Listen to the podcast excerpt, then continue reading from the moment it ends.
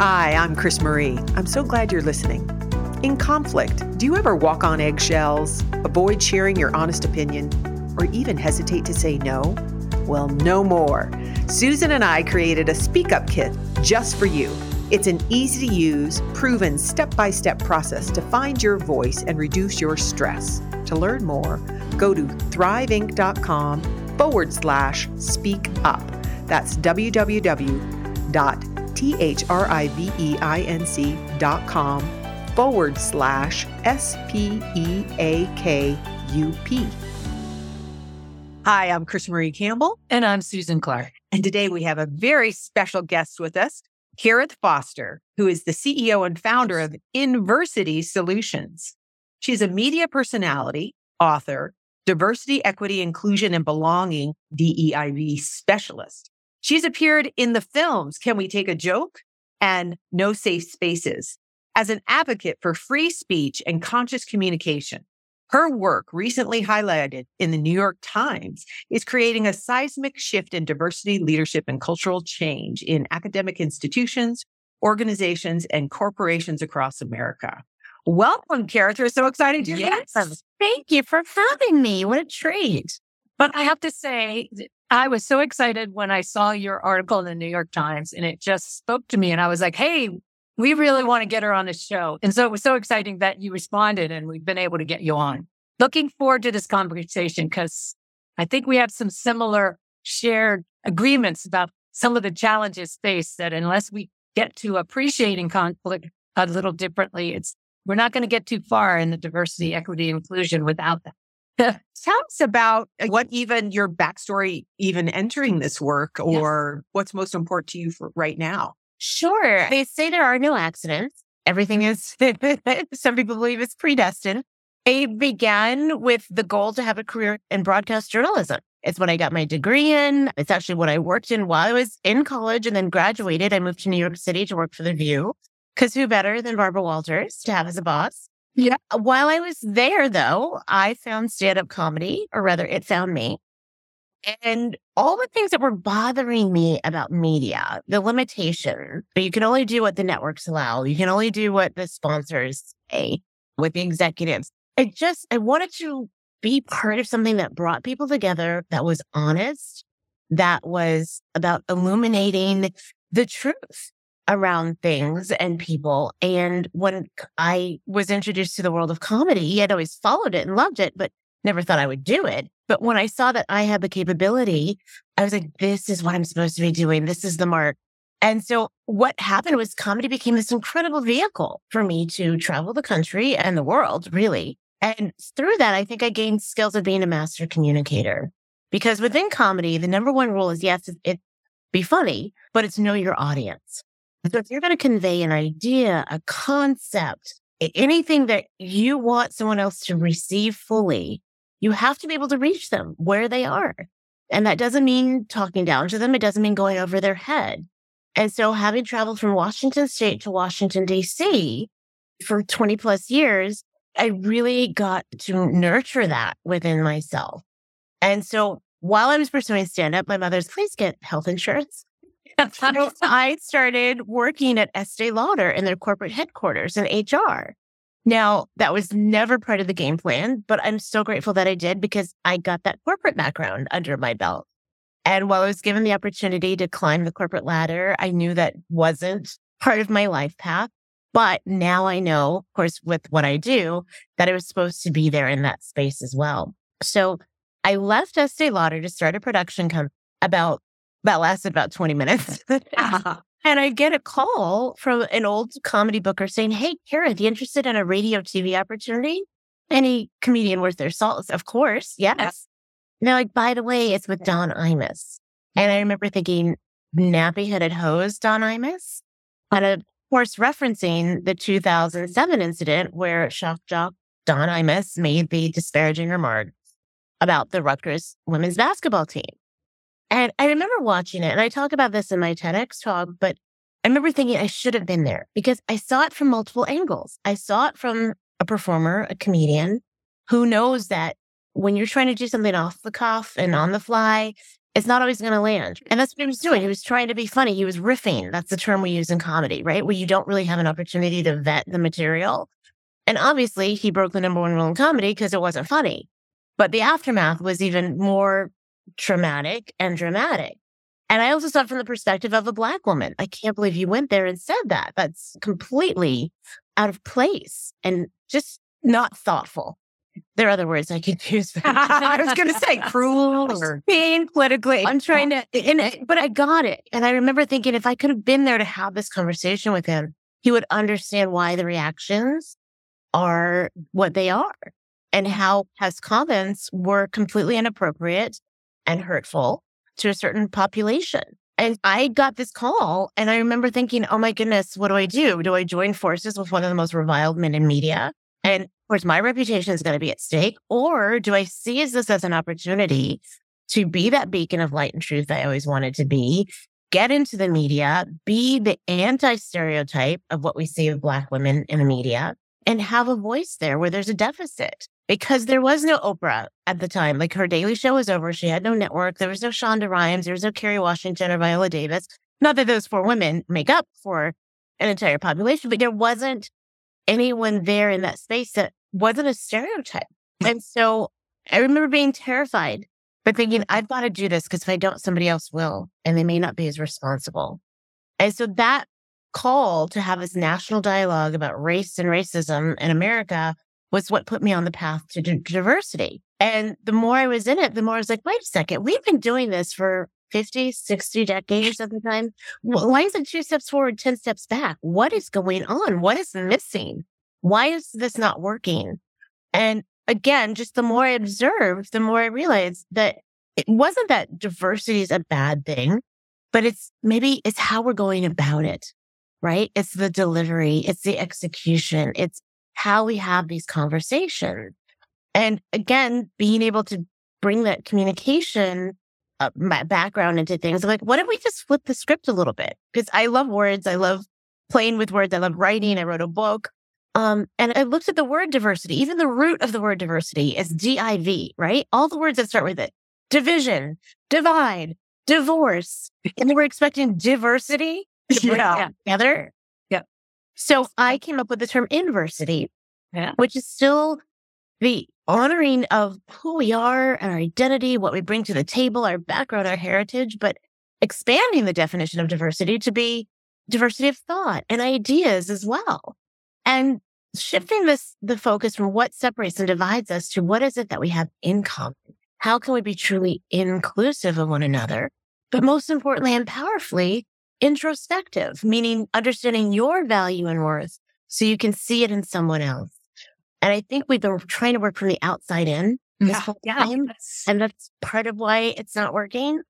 So if we can make that shift from internally, we have a chance.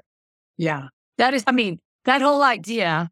I mean, I think even from my background in, in psychotherapy and psychology, often things people try to heal themselves from the outside in, and that does not work. You cannot help somebody from the outside in because they have to actually grow from the inside out to be able to do the work. That's been hard enough for people to understand. There's always been experts trying to work from the outside in, and that usually has not boded well for over time. And what really does work well is when somebody grows themselves up, starts to understand from the inside out. And that's a lot. Yeah. So that's one of the pieces I just love about what you just said. That's so important. And even Yeah. the whole idea of self compassion is such, is not given. I think it was Brené Brown who said shame is not a social justice tool. When they tried to get gay men in the AIDS epidemic to use condoms, you should, you know, it didn't work. So that's compassion, but self compassion. I can't be compassionate to you unless I'm like, yeah, I made a mistake. And, Yeah. But we try to defend because we think we're going to get kicked out of the tribe if I acknowledge my mistake. Our primal brain is no, I'll, I'll be hurt. And the exact opposite is true. When I acknowledge and can, I can love me. It's easier for, I don't need your approval, but I'm more likely to get it even in that scenario, if that mm, makes I- sense. I always think of the that line that Julia Roberts' character had in Pretty Woman, and she and Richard Gere have kind of like finally hooked up. And they're in bed, and he's laying next to her, telling her how wonderful she is, and she says, "The bad stuff is easier to believe," and I think that's our default, right? Yeah. And it's our default for ourselves, and it's our default for others. And I, I did write a book called You Can Be Perfect or You Can Be Happy. And there actually is a tie in to yeah. the inversity work because the idea is spoiler alert, there's no such thing as perfection. we strive for excellence, of course, but there's no such thing as perfection. And happiness is a choice. It's as individual as we are. Yeah. And it changes because what makes us happy today may not make us happy in five years. And same with what made us happy 10 years ago doesn't make us happy today. But the caveat is happiness is not a constant. It ebbs and flows. And so this idea that we're supposed to be happy all the time with ourselves, with other people, that's such a misnomer. But the real point I was trying to make is this idea of perfection, right? We're seeking it ourselves. We get mad that we don't have it. And sometimes we forget about us, but we get mad at other people for not being perfect. So, yeah. And sure. wait a second, hold the phone. Nobody is. Can we yeah. bring some grace into the conversation and compassion, as you just said? And conscious empathy is one of the terms that I use because that's the empathy that takes a little work. It's not just putting yourself in someone else's shoes. It's asking at least two challenging questions. What is it like for them and how might that feel? And, uh. and that takes effort and it takes energy. And as you were just saying, Susan, people want a quick fix. They want that external because that's the easier grab. The internal work takes a little time and effort and energy. Yeah, and repetition and well, falling on your face and picking yourself back up like comedy, I would imagine. I like that your reference to would you rather be perfect or right? Happy. Yeah. Happiness. How did you say it again? Say it You can either time. be perfect. I said that happiness is a choice. Yeah. It's as individual as we are. But, but it's also was, not a constant. And what's your book title? Yeah. The book is You Can Be Perfect or You Can Be Happy. There you go. That's right. And we often say in our work, you can be right or relational. You don't get to be both. And it's mm-hmm. the same idea. It takes it into your version of it is inside yourself. You can either, if you're a perfectionist, you're trying to get it right, and you're probably not going to be very happy or very, you're not going to actually move very much. And it's the same way when you get into a relationship. I can I could choose to be right or relational. Same thing on stage. I'm an actor, not a comic, but I can imagine with that improv and being, if you haven't vetted your material like Don Imus, that whole idea of whoops and how do you recover? Because yeah. we also say it's not what you do, it's what you do next. So how do you recover mm-hmm. when it falls flat? And stay, oops, okay, that didn't work. Can I yeah. be curious and interested in what is going on? Which I imagine in your communication piece, Uh, like I'd love to hear the end of the story. Like, how did it work when you took the job? And sure, I'm loving this conversation because again, and you brought up Brene Brown earlier, who I just adore, and she and I both talk about vulnerability. And now mm-hmm. it's actually really a strength. And by the way, there is no more vulnerable art form than stand up comedy.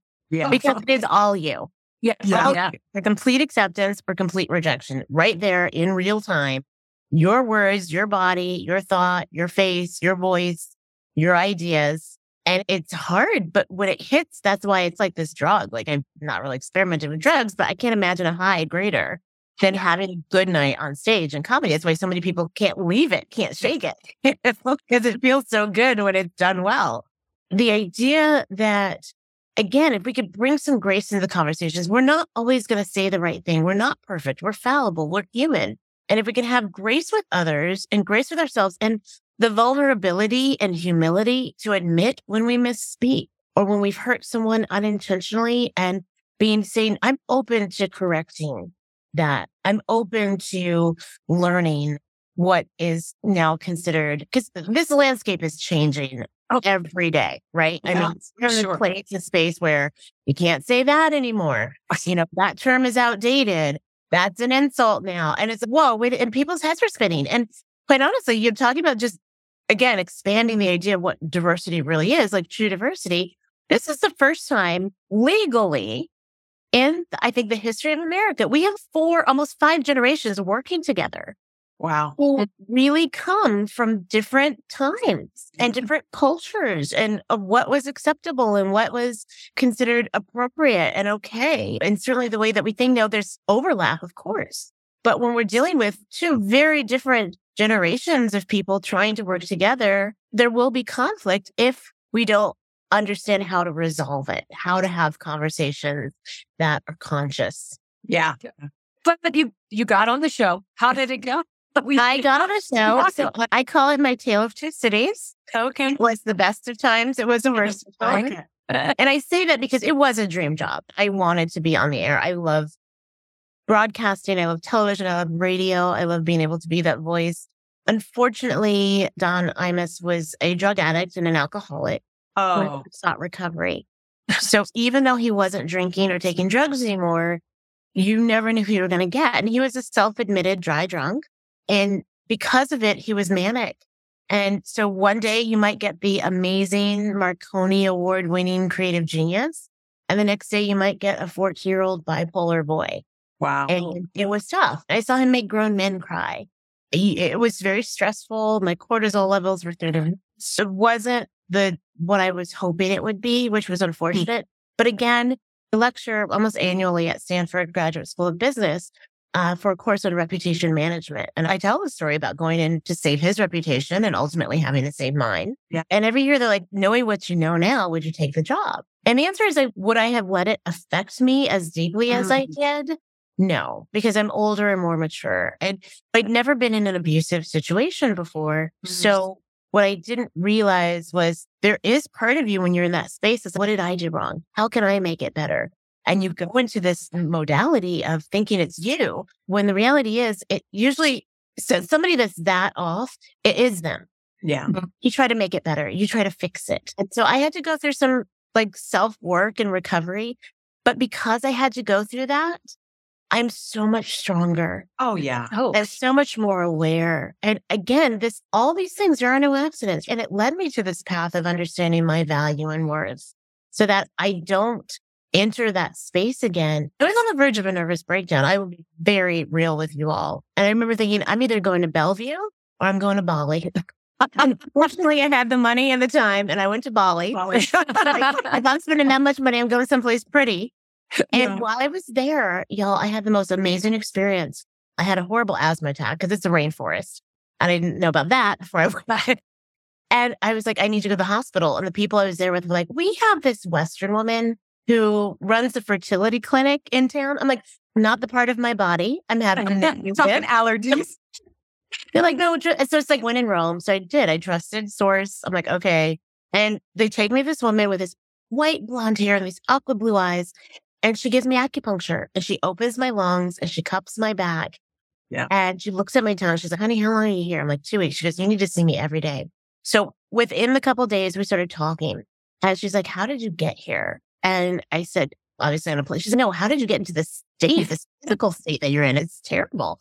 I said, stress. My, my boyfriend at the time was not a good fit. My boss is mean. And I just, and she said something that changed my life. She goes, honey, I don't know how to tell you this, but you're the constant. And I said, I beg your pardon. And I remember being livid. Oh, I was so mad. How dare you tell me that I'm responsible for what's going on in my life? Oh, you hear that now, right? But Now. it took months to get there. Yeah. Months to get there. And I realized she wasn't saying I was responsible for their behavior. No. She was saying I was responsible for being there. yeah, Yeah. for So- your choice. Yes. Yeah. Yes. I, what things I had done in my, and one of the things that I realized, the epiphanies, the light bulb that I had was I wasn't treating myself with dignity and respect and worth. So that opened the door or the window for other people to come in and do that for me, to me. Yeah. Yeah. So this whole personal responsibility thing is also a big part, I think, of the diversity conversation. Oh, She- Mhm. there are people coming from different places, different ideals, different backgrounds. They may be ignorant. They may be mad and mean, but are you going to let that take over your energy? Are you, how are you going to let that impact you? Yeah. Yeah. I think about what you're talking about the five generations and now we can't say this, that's an insult. And I think that's a desire for people to control. Let me have the rules so then I can be safe and I won't make a mistake and feel vulnerable. All of that. Cause our two things are vulnerability and curiosity, two magic ingredients that change a conversation. And i- i- it's like, yeah, I'm going to, I'm going to make a mistake because I don't know your rule book. I don't know what's upset. And that is just even another, a different human being. So how can I actually hang in, watch the reaction, be interested and curious and bridge that, like, why, what's happening over there? Like to have that conversation. I think I, I also just your background, you went through that as an adult. I just grew up with that. So I have been in my own recovery process of pulling back my own power and sense of Mhm. responsibility and owning my choices. No, this isn't okay for me. And I'm Yes. Yes. Disappoint you by saying that, but it's not okay with me. Yeah. Yes. Yes. And that's so empowering, which I think can sometimes seem really scary. Wait a second. I get to choose how I let other people make me feel. Yeah. I don't to just feel beat up and yeah, you do. And it, so it's scary because it's your responsibility. So it's in your hands, but it's also, if you realize how empowering it is, it changes your world. It does. It does. changes your world. I know. It does. And actually, I think when somebody can find their voice and stand up, and it doesn't even have to necessarily be the person in the room that's getting the most attack, but if even somebody else agrees to step out of their normal space of saying that's okay, but doesn't try to protect the person, but says, Hey, I'm uncomfortable with what you just said. I don't know. The other person, and They may be fine with it, then- but I'm not. but I've seen that happen. And then, and then, do you usually say something like that? Have you ever said it? And someone will say, Yeah, I always do. And it's okay, that doesn't work for me. You mean they, if the Yeah. person who said something bad or Yeah. If, it, you know, what that person, most people don't confront that in a way They that's don't. Relational. Or they do it, they do it. And I still love what you're saying because right now we are in a culture of calling people out. We have to line. We do it now in meetings and it's, I get it. Like, I, and I am not saying that everything's fine and dandy and there's no racism or sexism or homophobia or like those anti-Semitic, like those things exist. yes. But the idea is if we're going to make a shift, is calling people out helping or calling people in? Yes. I like that. And then, and often that can be a way, like, because that, I've seen people be like so surprised. Wow, I had no idea that's That was the impact. that was the impact. And Most you don't know what you don't know, right? No. But it, but it, that when it happens in the real moment, then you, it's there to be talked about. It's the worst thing that can happen is someone says, Hey, I'm going to send you off to HR because that's illegal and you're going to go to jail because the person will never mm-hmm. understand what they They did. will, and they won't be enrolled in wanting to understand. They're just gonna be mad and angry. The de- walls go up, the defenses are there, and that's part of why I use humor in Yeah. what I do, because humor is one of the most incredible tools that gets the endorphins going, the good, the good hormones, the serotonin, the and it's universal. And of course, it's corporate clean. I'm not getting up there doing Andrew Dice Clay stuff. That's crazy. That's But the idea is if you can get people to laugh, because this is such a sensitive topic, right? Diversity, oh, because yeah. it's about who you are Yeah. and how you show up. And it's about, it's just about your identity. It's you up there on the kind of chopping block.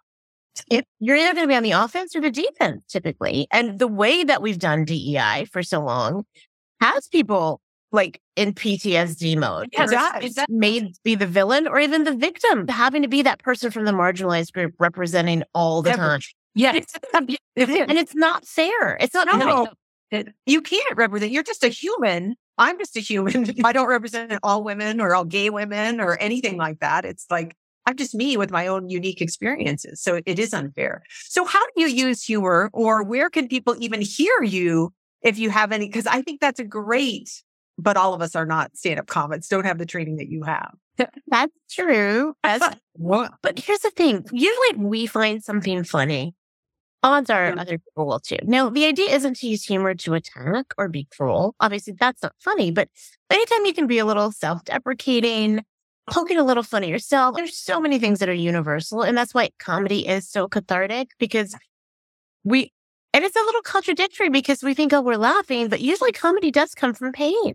Oh, my ex was talking about growing up being a, the only black person in most of my classes, growing up in Plano, Texas, where my theater, my senior year of high school, I started an all white production of the play Raisin in the Sun. I mean, That's sad. Oh my. Oh, and that was my normal. And I didn't even realize that was funny until somebody pointed that out to me. That's funny, Karith. I get, oh, okay. Yeah, I guess it kind of is. Right. And so it's being able to laugh at the uncomfortable. It's being able to laugh at the things that have hurt. But again, that's where the healing comes from. It, I remember years ago, this was when I was in my 20s and I was, I dealt with a lot of, I was, had a kind of horrific storyline from the back that most people were like, wow, you, your life is so horrible. And therapists were always trying to help me get through it. But I was out working with this guy one time. We were building this hot tub. Like I would have been assigned to go help. And he's, oh, I've heard so much about you, Susan. Tell me your story. And I started, I was like, oh, here we go again. So I started to tell him my story. And when I tell my story at that time, I would be, I couldn't look at anyone. I'd look down as this going on. And all of a sudden, I, he started laughing. and he was laughing so hard. He was just hysterical laughing. And I remember I looked up and no one had ever laughed at my story ever. and I was stunned and I looked like you're laughing.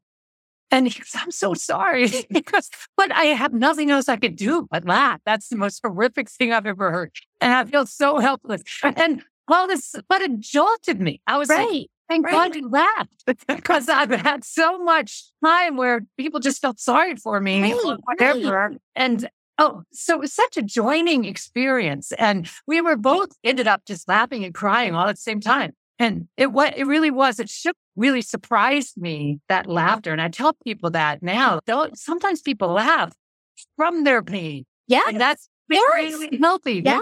Good I mean, comic usually has had some of the worst stories in the world, but they found a way to relate it. So people laugh. Yeah. Yeah. That's great. I love it. I didn't need to stop you for coffee. No, what a, a keen observation. And think about the sitcom episodes. Some of the funniest sitcom episodes are what? At funeral settings, right? There's nothing funny about death, but it's, oh my God, everybody's sad and heartbroken, but, but it's our way to, to heal. It's our way to deal and to cope. yeah. Yeah. And, and it's also about making fun of the absurd. And Yeah. what is There's- more absurd Yeah. than racism and sexism and homophobia? What's more absurd than those things? And than dismissing another human being because of the color of their skin or who they love or how they pray. That's insane. It, it, is. it It really is. is insane. And And yeah, it is. Yeah. And I've got myself into trouble before though, because as a therapist, sometimes I would laugh the same. I just couldn't help it. And sometimes people do get, some of my clients do get mad at me and I feel really sorry. I'm not laughing at you. I'm Right, laughing at the absurdness of the things we do to each other. It's insane, but it is. Yeah. You've given so our listeners so much. I loved your conscious empathy. Oh. What's it like for them? And how might that feel for them stepping Yeah. into their shoes? Know your audience. So being aware, and that's like being aware of like, how is landing over there? I think know your impact and being sensitive to that. Read the room, as they say. Yeah. Read the room. Yeah. Because not everybody's coming from the, and I don't expect people to be psychic. We can't do that. Yeah. But we can, if we are conscious and we're paying attention, we can pick up on other people's cues. 90% of communication isn't even verbal. oh, that Right. is so. So Yes. Present, Yeah. you see how someone shifts or their eyes averted or they go inward or, and that's all to say is so much of this is just about awareness. Like we will never tackle unconscious bias completely. It's called unconscious bias for a reason. We don't even, right? So the idea is if you can create an awareness so you are more aware when it comes up, but understand also that it's not about eradicating it. It's about knowing when it comes into play so that, and I just say be selfish so that you're not missing out on experiences, relationships, or opportunities.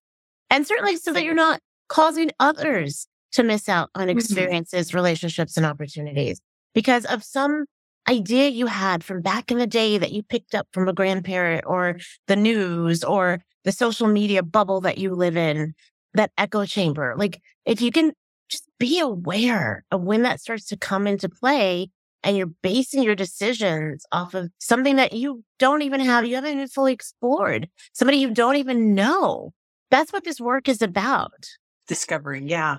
And we sure need it right now more than ever before because we are, there's so much that's divided. So the inversity of it is perfect. I do I like, like that. that word, like just that. Did you say about people going in, not going out? Yeah. Oh, calling people instead of calling people out, calling them in. Yeah. But the idea behind inversity again is like understanding your value and worth so you see it in someone else. Yes. You can't possibly appreciate somebody else or love someone else if you don't love yourself. And that's hard because most people do not wake up first thing in the morning, look in the mirror and go, hot damn, so good. Right? We instantly are like, oh, look at that wrinkle. Look at that cellulite. Look at those. And like we say stuff to ourselves that if somebody else said it to us, we'd be like, who raised you? Yeah. I know. I And yet we yes. say it to ourselves, and then we're expected to go out and be nice to other people. What? Oh, It's always like putting down, putting, there's all this, I'm better than, I'm worse than versus, hey, I'm just a human. I'm equal to you. Like we are all humans here, but we have that sort of, where am I in the pecking order? Yeah. And that's the ego, right? That's Yeah. you get psychoanalysts, psychotherapy, Yeah. and it's ego at play. Yeah. Yeah. And so it's like, how do we put the ego in check?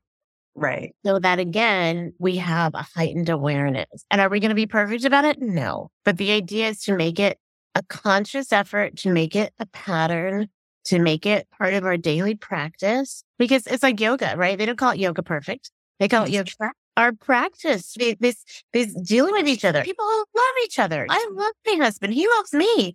And we fight. We have arguments and we made a choice. To, we're not coworkers who just happen to get put in the same office. Like we agreed to, and we made little people together and it's hard. It's hard work being human, but it doesn't have to be if we are just again more conscious. And one of the mottos I say within Inversity and the company's Inversity Solutions is it's not hard work, it's hard work. Oh, I love that. I love that. Very good. I, we work in the corporate wellness. There's so much emphasis on thought work and the next thought project and thought I, leadership. I, thought leadership. And I've always been like, let's talk about heart leadership. So you are a perfect source for that because we need more of that out there. Heart. Yes. Now you have your book. Why don't you just reiterate your book, your TED talk, you know, the pieces and how sure, people. Sure. So my book is called You Can Be Perfect or You Can Be Happy. And it actually debuted on Amazon's bestseller list under personal transformation. And my TED talk is called The Art of Defying Stereotypes, Learning to Be True to Your Voice. Oh, I love I like that. And I did that in New York City at Lincoln Square. Wow. And I, there's something that you said, and I was gonna, I was gonna add on to it, and now I don't remember. Oh, oh, about the heart work. So that's not just me being woo woo, right? There's actual neuroscience behind this. and people don't know that. Like the heart is a little brain. The heart has over 40,000 neuroreceptors that think and feel and reason and remember independently from the brain. When I lecture or I give workshops, I, I talk about this a little more in depth and it clicks for people when I say, you know, when a relationship is over and your heart hurts, mm. even if it was toxic, it's because your heart is its own little brain and having its own questions. Or when someone passes, right? You're like, I know they're not in pain anymore. You're not suffering, but you still, your heart hurt. That's why. Mm, that's yeah. why. And that's why if we can connect our heart to these conversations and these interactions, not just our heads, but what's powerful is again, in connecting the heart and the mind, what, what's in between? Our mouth. mouth. right? So the words that we speak, how we say something, how we intentionally connect with someone else, like that is so powerful. And we're all powerful and have the skills and ability to do. Now, again, I don't expect anyone to be a mind reader and not everybody's going to be perfect about it. But that get, that's where if we can realize that, that there's, and don't seek the perfection, we're onto something. Yeah. Yeah. Absolutely. I think, and, and I do think lots of things can happen to you, but you, and I remember someone saying, everyone has to be loved to be a, one of my mentors said, I'd heard you got to be experience love so you can be loving. And he said to me, no, all you have to do is connect to your own loving and you have everything you need because no one can take that away. And I just think that is like really, we lose that so often. It's we like, think other people have to approve of us or say the right thing or, versus. Or in a field of hate, you think, oh, then I'm going to, I have to hate. And you don't. It's a and choice. It's, it's all choice. It's, and I think we forget that. We forget, wait a second, I get a choice in this? Yeah, you do. You mm-hmm. absolutely do. Yeah. yeah. And that can change. That moves mountains for people when that realization happens. Yeah. It's hard to get over, but it's hard to get to. But when you do, it's a shock to the system, but it really does shift the perspective. Anything else you want our listeners to know? Just, you know, how you can reach me. I, we did share earlier because there aren't enough podcasts out there. I'm getting ready to called the Care Culture Show with Karith Foster. I have a workshop coming up, a webinar. Yes, the 12th. Yes, on July 12th. So yes. if it's, you're hearing this afterwards, that you can go to my website, Inversity Solutions, and catch a replay. Good. And yeah, Kareth Foster is my name, K A R I T H. There are not too many Kariths out there. Mm-hmm. So I'm very Googleable. And most of my handles are. name of the workshop because I thought it was a great name. And I am I allowed to say that? Yeah. Am I allowed to say that? It's going to be a great workshop. So I'm going to be listening. So I love it. I love it. And again, my Instagram, Twitter handles are at Karith Foster. And my company is Inversity Solutions, I N V E R S I T Y Solutions with an S dot com. Excellent. You, we could talk. I know, know. we could keep talking. and I just really love that you're out there doing good work and helping people expand their experience of other humans and themselves. Connect to their heart. Yes. So thank Yes. you, Kara. All right. Thank you for having me, ladies. Oh. Absolutely. Well, thanks for joining us. We hope you found today's episode valuable. If you want to take some of what you've learned on today's episode to the next level, check out our new step by step, easy to use team kit to get your team from avoiding conflict to discovering the beauty in conflict. Go to www.thriveinc.com forward slash team kit to learn more. That's www.thriveinc.com forward slash T E A M K I T.